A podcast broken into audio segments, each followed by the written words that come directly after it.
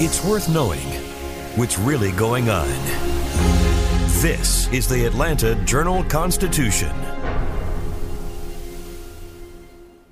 Donald Trump has been indicted in Atlanta. We have so many court dockets to follow, but we haven't really seen anything yet. The Atlanta Journal Constitution has covered every moment of this historic case. I've been writing about this investigation for two and a half years. Our team is led by reporters Bill Rankin and Tamar Hallerman. Follow our coverage on AJC.com and listen to new in depth episodes of the award winning podcast, Breakdown The Trump Indictment, only from the Atlanta Journal Constitution. You all can learn something new by subscribing to the Atlanta Journal Constitution's new newsletter called Unapologetically ATL. It's all about the people, the events, and the entertainment happening in metro Atlanta that black people might want to know about. So subscribe today at www.ajc.com slash unapologetically ATL.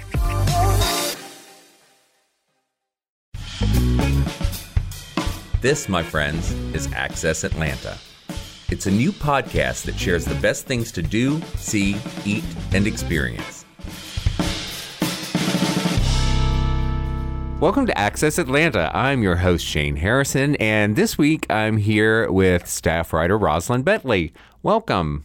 Thank you, Shane. Happy to be back. And uh, this time, uh, you've brought us something um, that's kind of for kids, I guess. Yeah, it is. It's for kids, kind of maybe for big kids too. Right. But it's especially aimed at children. I got the opportunity to talk to Atlanta author Mechal Renee Roe, and she has written a new book called Happy Hair.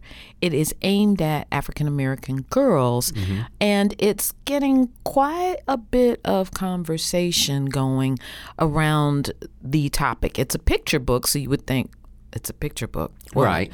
But the content is really pretty interesting, I would say. Right.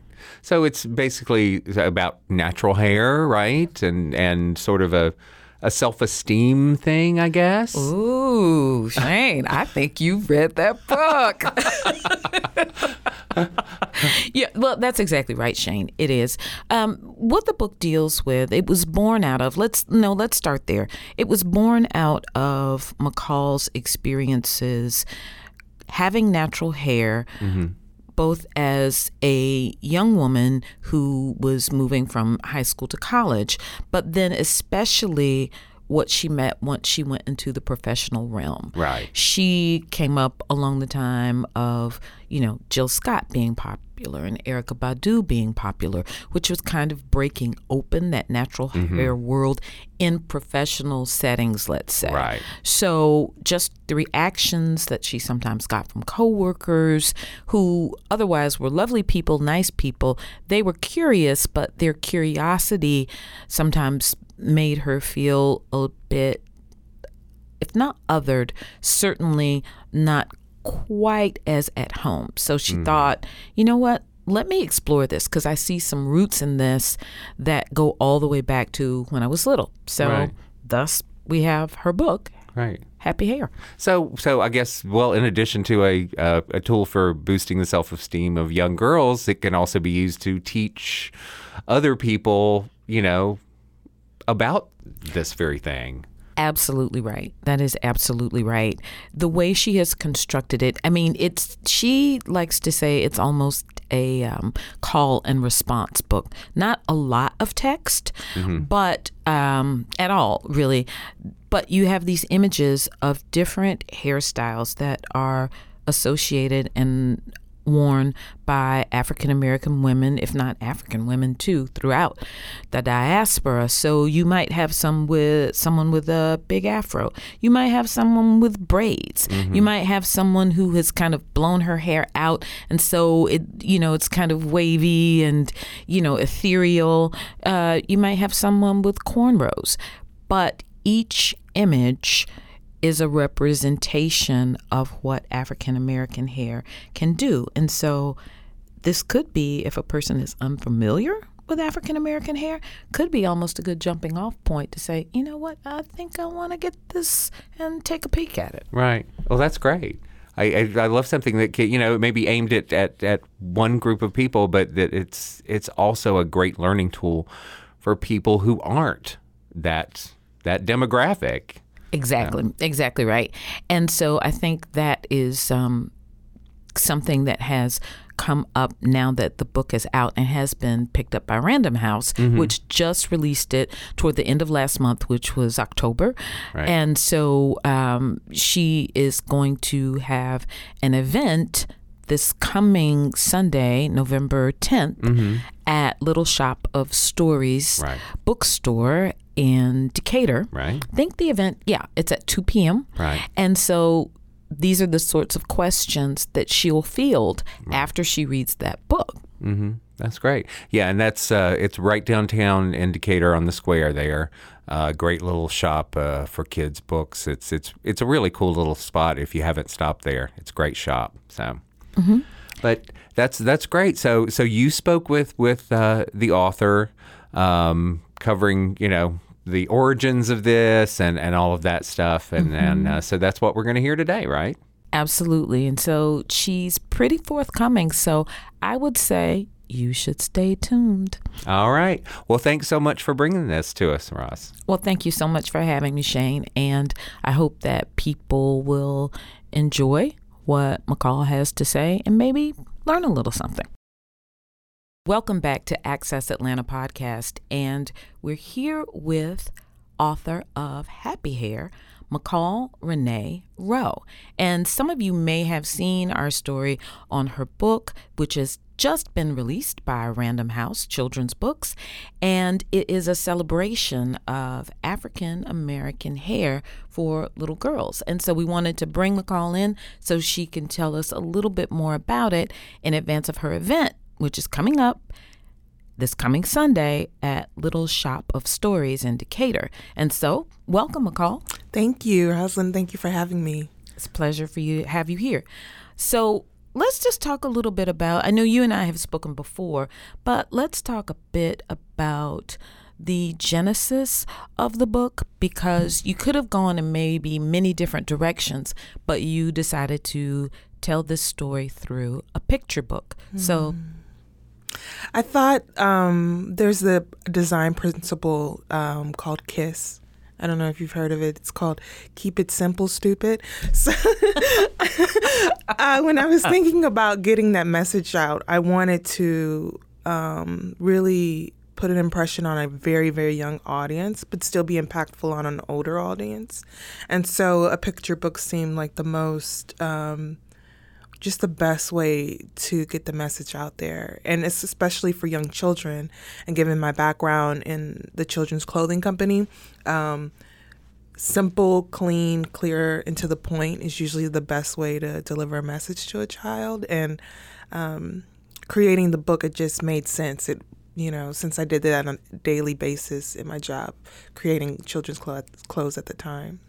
Well, talk to us then about the book itself because if you are African American, and I would imagine even if you're not African American, and at least you're curious about someone else, curious about someone who is different from you, can you just please talk about the book? Because So it uh, so it's several images of different hairstyles I thought were very significant, um, but still just just the peppering, the very top tier of hairstyles African American kids can do, and there's a lot of you know history when it comes to hair.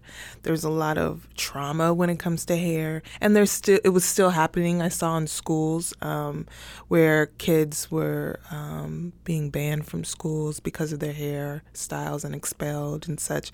So the book. Um, I, it's colorful, it's fun, um, it has banging bantu knots, it has um, locks. It was very important that I put locks in there um, just to start to break down the stigma of the many different hairstyles our hair can go through.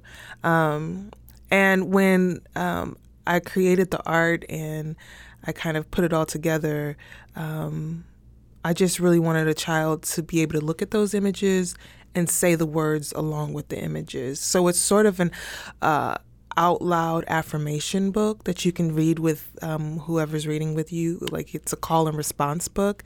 Um, I did that on purpose too because I believe words are powerful, and if you're saying them out loud about yourself, uh, you begin to believe them. So um, the hair matched with the positive affirmation, slight poem really just kind of came together, and um, yeah, the book is just I want it to be fun too.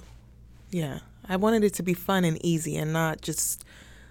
It's a serious topic, you know, and you don't. I necess- I didn't necessarily want to go like in this serious art, and our hair is always painted in a serious light. I think there's like strict uh, repercussions if you don't follow certain rules in some areas, and to kind of flip it on its head and make it bright and airy and fun and fresh like it belongs in a little girl's hand, you know, and for the boy book, a little boy's hand. Um, yeah. Well, talk to us a little bit about your own hair Yeah. and your own hair journey. Um, you are African American. I'm African American. You have cornrows right now. Mm-hmm. Yeah. Mm-hmm. I have braid. I'm not braids. Listen to that. I have dreadlocks. It's because of our See, I know, I know, I know. I have dreads. But can you talk about your own personal Sure. hair journey? Sure, we're gonna open up the vault for that one. Let's go. Let's go. Um, so when I was a little girl, uh, my mom kept her kept her hair. It was her hair, as she would joke. We really couldn't touch it. She braided it, combed it, and um, it got fairly long. And I'd say when I was like in third grade, maybe, you know, the new trend was perming your hair, having like different cuts. I desperately wanted that. You know, you kind of want to fit in with the cool girls in school. Um, so I remember begging my mom, "Can I get a perm?"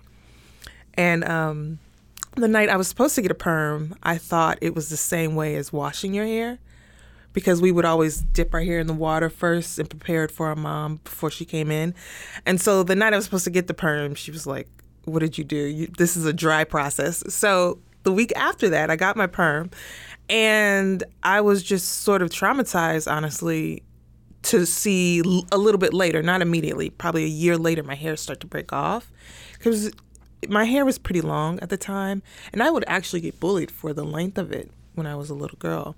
Um, so fast forward, I mean, that was probably the initial understanding of my hair. And for listeners who don't understand why you might have been bullied Mm-hmm. for having longer hair, can you talk about that? Yeah, I still go back and forth on that. Um, I th- I was usually accused of having extensions, hair extensions, and this is like little fourth graders, third graders in the hallway saying, "Nah, that's not your hair." Like you know, it's really super petty.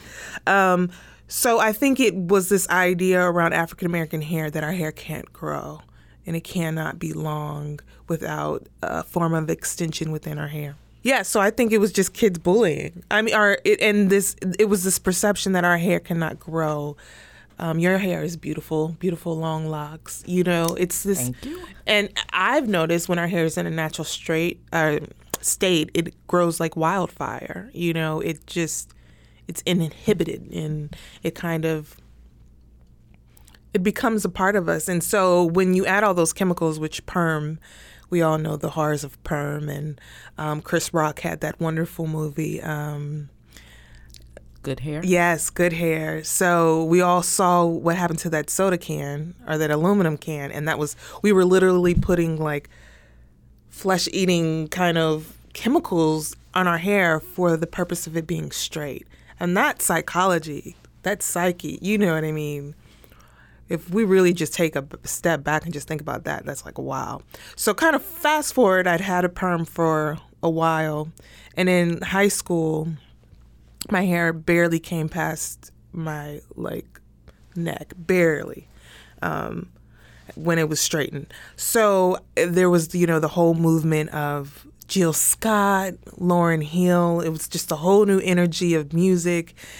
And I was in awe um, of that type of music. And my boyfriend at the time was, you know, a, a rapper and he would listen to Talib Kweli and just I just wanted to be a part of that. So I remember thinking, questioning. That's when I really seriously began to question why I had a perm and you know why did my hair you know just scab up if you itched it too or scratched it too much and just all the uncomfortable bits so after that period with my boyfriend at the time i wanted to go natural and so this is in st louis missouri so red line city um, and there was that energy of perm is best at the time because there's a whole history Yeah. around African Americans having to straighten Yeah. our hair as this idea that straight hair is more acceptable in spaces where you are around a lot of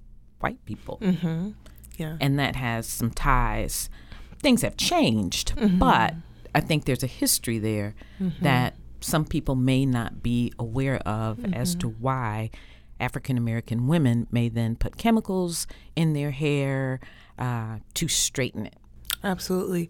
I think this idea, just to speaking what you said, this idea of being presentable and this idea of um, being professional and staying out of trouble. And when you look a certain way, you kind of you're in less trouble, and you want to give as many personal indications um, to white people in those environments that hey, I'm not a threat. You know i'm i'm easygoing you can pass over me. And i think about that particularly when it comes to being pulled over by the police. You know um, african american girls have a higher rate of being suspended in some areas and same with boys. So you you do a lot to yourself and your psyche and your physical features to blend in fit in um, so, and at St. Louis, I feel like I personally lived in the melting pot. It was considered the melting pot. It was a high percentage of um, Jewish communities, um, Asian communities, um, black in this particular part, U City, St. Louis, Missouri. So I was pretty fortunate. I think if you came moved more towards the city, there was a stark contrast. So um, just that idea of just going back to the idea of just the transitioning in your hair. Um, I think that was the moment where I was starting to break from that ideology. While I was living in St. Louis, I was getting ready to go to college, and um, I took a year off before I went to college to uh, work, and I got the big chop for the first time with the intentions of growing my hair out with a fro, but there were so few products on the market. Excuse me. Um, Explain to our Yeah. listeners what the big chop is. Oh yes, I need. I forget. I just it's so natural that I. I so the big chop is when you cut off all of your permed hair. Um, I did it in the process of um, growing out my natural hair for a little bit through braids. I had my neighbor braid my hair up, and I kept it in for an ungodly amount of time, uh, for about three months of braids. So, if anyone, if you've had braids and you don't know this, and you keep them in for too long, they begin to lock up and mat. And um, I was okay with that because I wasn't going to keep the hair that was matting. So um, I still washed my hair. it was still clean, but um, it was just an easier way to keep it contained as it grew. And, and plus, I didn't want I, uh, some fear around the big chop is that, you know, your beauty is in the length of your hair as well. And that was a big fear for women, you know, not we don't want to appear masculine, you know. Although there have been very cute, cool styles with short hair, that's still there's stigma, like I said, within our own community when it comes to hair. So I got the big chop finally, and then I um you know, I realized very quickly that there weren't enough products to maintain my hair, um, keep it moisturized, and just there weren't. There was a lot of limitations immediately that I learned, and there weren't a lot of products out there. So I went to um, a beauty salon, and she locked up my hair. So that was like the best way to maintain it. How did people respond to you once you cut off your hair? You're opening up a can. Um, so in St. Louis, in particular, and I, I, I, I reference that a lot. We, I lived the a couple counties over from Ferguson, so there's that just energy. Um, I was told literally by a very close friend of mine who said, You're an embarrassment. What are you doing? Yeah, it was very stark. Um, some people thought it was really cute because it was different. You know, I had really itty bitty coils of the lock beginning. The beginnings of locks is when they're super small and coiled with beeswax. That was the only thing we could use. And yeah, some people were like, What are you doing? Some people were like, You don't have the head for that. You know, you, there's a lot to take into account. Um, uh, and yeah, one of my friends said that to me. And also, it was expensive when you're about to go off to college and keep it maintained. Um, there were some rough days because I wasn't sure how to take care of it on my own. So there's a lot of just this huge learning curve that you really don't think about at the time. Now there's way more information. So I go off to college and um, I'm debating whether I should go back to a fro, but it's like it's not really um, feasible. There's still not a lot of products. By that time, I think there was one other besides beeswax. There was like Pantene Pro V had something out, and it was just really, just really uncomfortable on my hair. So um, I grew up my locks. Um, slowly and surely, I figured out how to do it myself. There were a lot more options when I moved down here to Atlanta for natural hair salons.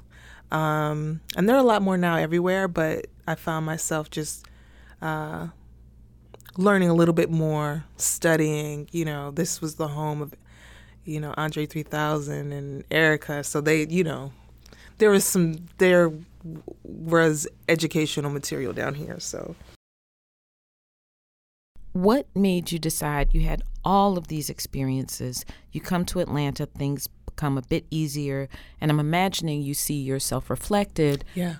with other black women with natural hair. Mm-hmm. So, what then made you decide to pivot to say, you know, I need to talk about this journey, but I want to talk about it to kids? So it, it honestly was the experience of working in a mostly white office. And those two experiences of growing up, not really having representations of myself, and um, learning about my hair um, in its natural state. I knew how to take care of it if perms as much as you could take care of it. So when I moved here and then I got hired to my job, um, I was a children's wear designer um, here in Atlanta, Georgia, right before I graduated. So I was still in college. And that experience, I think, of understanding again how I need to fit in um, into a work environment that didn't represent me, this new learning curve. I didn't realize that those two journeys mirrored each other, they were paralleled. And I didn't make the connection that they belonged together, sort of this idea of representation, until I was a children's wear designer and artist, only drawing little girls that didn't look like me. I drew tons and tons of little girls with blonde, flowy hair. Not that there's anything wrong with that, but I was very familiar with it. Um, and it was only maybe I was at the company for about eight years in, and I was like, maybe seven years in. I was like, well, let me see if I can sneak in a little black girl. And so I drew a little black girl where all the production teams affectionately called her Coco. And they were like, let's see if she can get in. Yeah. So at the time, we always named all of our girls. So it it didn't seem as offensive, but now looking back, you know, 2020 could be very like okay. But you know, they kind of joked. They were saying maybe it won't go through the meetings because it was a heavy process to get your art approved. You had several, maybe five to six meetings. But what was funny about the little black girl I drew, everyone you could tell they were afraid to say, "I don't like that doll, that girl," or you know, it was there was a. They're usually really critical about art in these meetings, and there's like, "Oh, move the." Add a bow, add more color. You know, there you'd be surprised how uh, detailed you can go into clothing art for children's clothing. Um, when we got to this little girl, Coco, they said nothing, which was, you know, quite the like, oh, okay. So it got through and we were happy about it. But I was thinking, why are you afraid to say critique her? Is it because you're thinking this is probably the first black girl I've seen on clothing? You know, th- there's a lot of things going through my mind. And it was a subtle way to kind of bring up the the thing that had been nagging me about this company that we didn't draw little black girls at the time. How did you draw her hair? Oh, in a f- or two, I think it was two puffs, It- because I made the hair into felt or um, terry cloth. So when you draw the art, you have to think about the fabric; it'll go on the clothes. So uh, yeah, sh- it was two puffs because the the surface area allowed for the terry cloth to be appliqued. Two Afro puffs. Yes, two Afro puffs. Yes, yes, she was a little cutie, and I saved that, and I think I lost it in a move. But that was one piece of art I definitely want to save. I'm sure I can find an archive if I ask someone. So that got through um, with no no problems, but I still was thinking they. They didn't say a lot, which was uncharacteristic, but that said a lot to me that they didn't say a lot. Um, so just during that process of just um, not there not being a lot of other black women there, black people, there were a few black people there in the art community, but just this idea of again, I need to blend in. There was really kind of a typical type of girl that was hired there, and um, I know I needed to keep my head down and do my work. Um, and when I I got promoted there like at least five times, which was great. So I learned a lot, um, and my hair was not a hindrance. I am fortunate enough to say that. At the time, I, my locks had grown to the middle of my back, um, but I did get a lot of questions about it people often ask me, you know, are they braids? and um, are is that your real hair? That was a big one too because I have thick hair, and when you know it gets into locks, it kind of doubles in volume. Um, and then also with uh, more black women joining the company, so by the time I was towards the end, um, it was probably two other black women in my position as well, and um, one other one had natural hair too. So it was becoming more popular within the city. This is was around like 2010, um, and you'd start to see a little bit more. Did you then just start drawing on drawing these other images on the side, you know, to to to show these styles? What made you decide? Okay, I'm going to do a book. Okay, yeah. So I, I'll say this too. I, I I didn't mention this in our written interview. I created a little magazine before this book.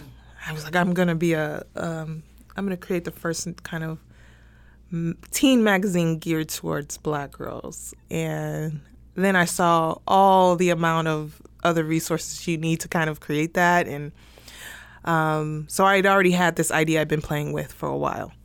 Um, and then uh, being at uh, the job I was at at the time as a children's wear designer, I um, just the amount of tears I would see of models because we would make mood boards to present before we did the line, and the girl we would pull like fashion little girls from Paris and different parts of the world.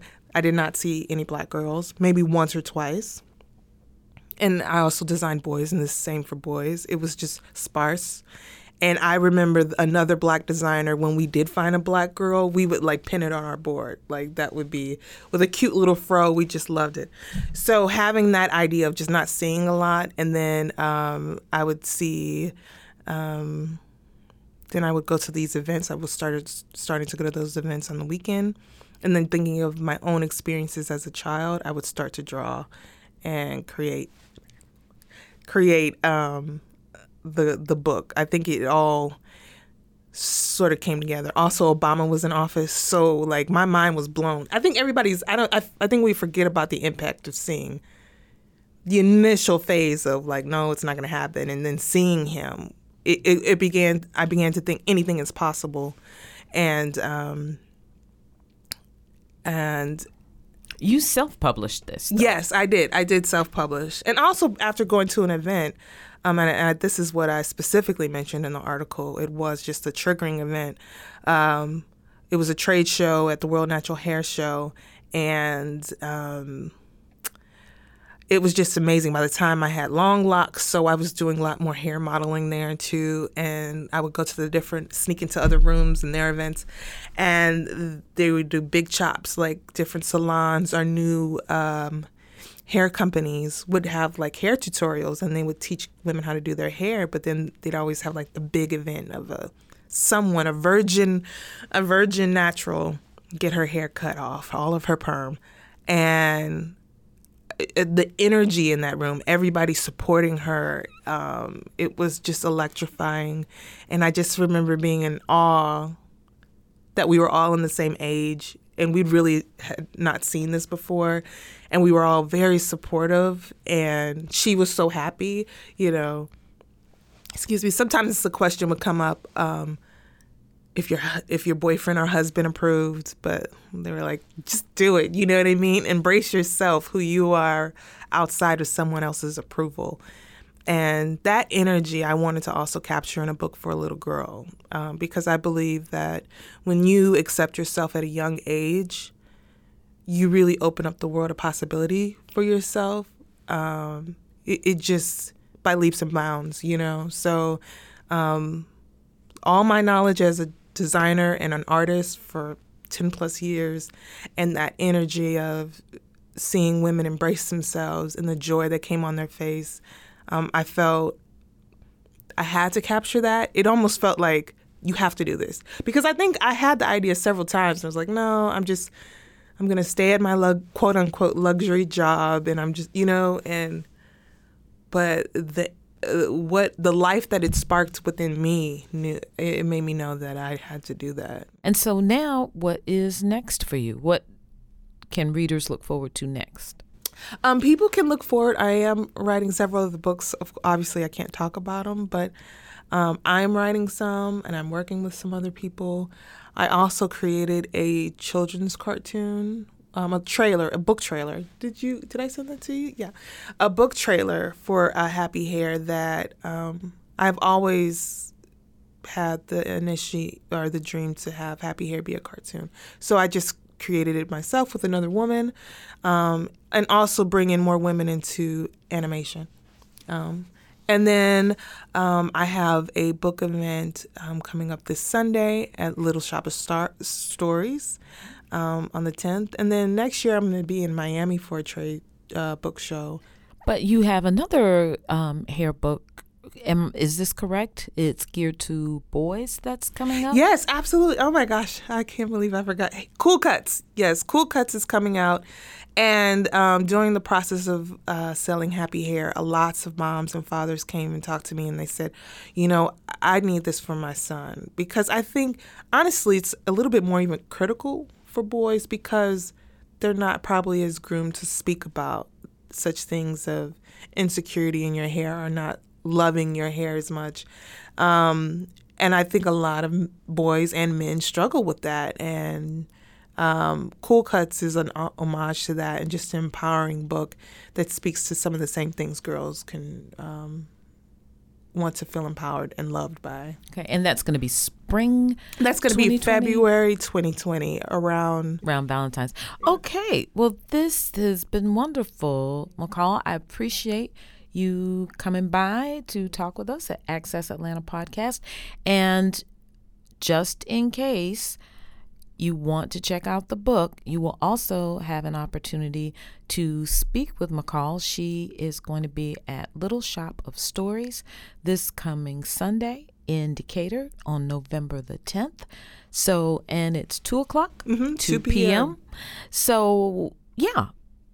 Yes. Mechal, thank you. Thank you. Thank you very much. And thank you, Atlanta, for listening to the AJC Access Atlanta podcast. See you next time.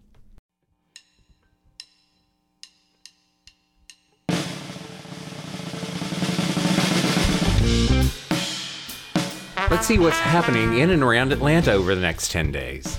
The inaugural ATL Live concert series at Mercedes Benz Stadium will take place at the home of the Atlanta Falcons and Atlanta United on November 15th and 17th, bringing some of country's biggest stars to Atlanta. On November 15th, Keith Urban, Blake Shelton, Sam Hunt, Sugarland, Judah and the Lion, and Cale Dodds will fill the building, while Eric Church, Luke Combs, and the Brothers Osborne play November 17th. A portion of the proceeds from the concerts will benefit the Johnny Mac Soldiers Fund, which provides scholarships to veterans and military family members. It will also benefit Quest Community Development Organization, whose mission is to develop affordable housing and provide community services to underserved individuals and families. The series is being produced by Arthur Blank's AMB Sports and Entertainment with support from the Arthur Blank Foundation. The remaining tickets for the November 15th concert run from 39 to $199, and for the November 17th show, they're 49 to $279. ATL Live is at Mercedes Benz Stadium November 15th and 17th at 5 p.m. each day. Go to MercedesBenzStadium.com for tickets and more info on the shows. A focus on healthier plant based eating is in store for visitors to Atlanta Veg Fest, happening on November 9th at Infinite Energy Center in Duluth. The event begins at 10 a.m. and will feature speakers, food samples, cooking demonstrations, kids' activities, and more than 100 vegan friendly exhibitors. The first 300 guests will receive goodie bags filled with coupons and free samples from some of the festival's sponsors. The exhibit hall will close at 5 p.m. and the last speaker finishes at 6 p.m. Organizers are asking for a $5 donation, but no one will be turned away for an inability to pay. Atlanta Veg Fest 2019 happens at Infinite Energy Center beginning at 10 a.m. November 9th. Get all the details at atlantavegfest.com. Christmas gets an early start over at Stone Mountain. Beginning on November 16th and continuing through January 5th, the park is alight with Christmas finery. But it's not just the decorations that bring in the crowds. November 16th also marks the opening of Snow Mountain. If you want to play in the snow, Snow Mountain is the perfect place to do it. Why wait for the weather to cooperate? There's always snow at Snow Mountain, which features a 400 foot tubing hill, a play area, and even a special spot for the kids three and younger. Stone Mountain Christmas and Snow Mountain both kick off on November 16th. Parking is $20 or $40 for an annual pass. Tickets to Stone Mountain Christmas start at $29.95. Snow Mountain requires a separate ticket for two hour tubing sessions and all day access to the play area. Those tickets start at $34.95, and the attraction continues through February 23rd. Combo packages start at $49.95. It all happens at Stone Mountain Park. For more info, head to stonemountainpark.com. Stone Mountain isn't the only place to get an early dose of Christmas cheer, though. At Aurora Theater in Lawrenceville, the troupe's annual holiday show, Christmas Canteen, is a musical review with something for everyone. The nostalgic review of classic holiday songs and hits returns to the stage on November 14th and continues through December 23rd. Tickets for the show are 30 to $80, but you'll find some discounted Tuesday matinees for $20 at auroratheater.com. Christmas Canteen runs November 14th through December 23rd at Aurora Theater downtown Lawrenceville.